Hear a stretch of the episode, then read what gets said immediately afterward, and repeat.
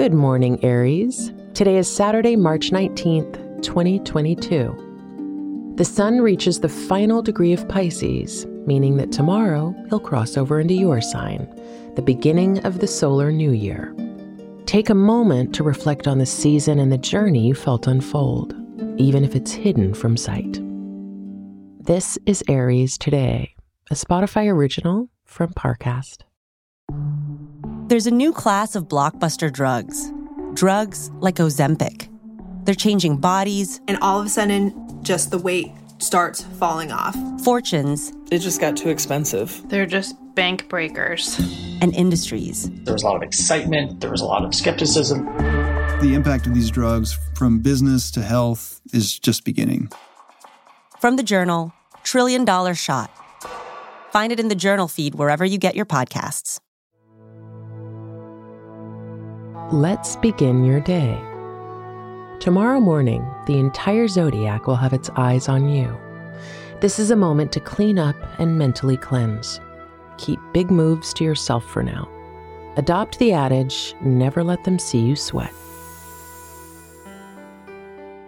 Now take a moment to reflect on your relationships. Society has this idea that we don't owe anything to anyone, and sometimes that's true. But if a person earns, not assumes, not demands, but earns our loyalty, trust, and respect, we owe them the same. This month, think about who you're indebted to. Who do your choices affect?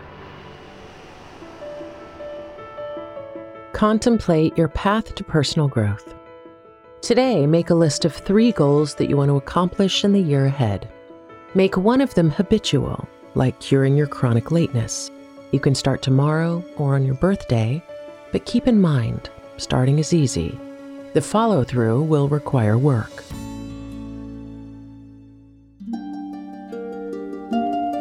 Aries Today is a daily podcast.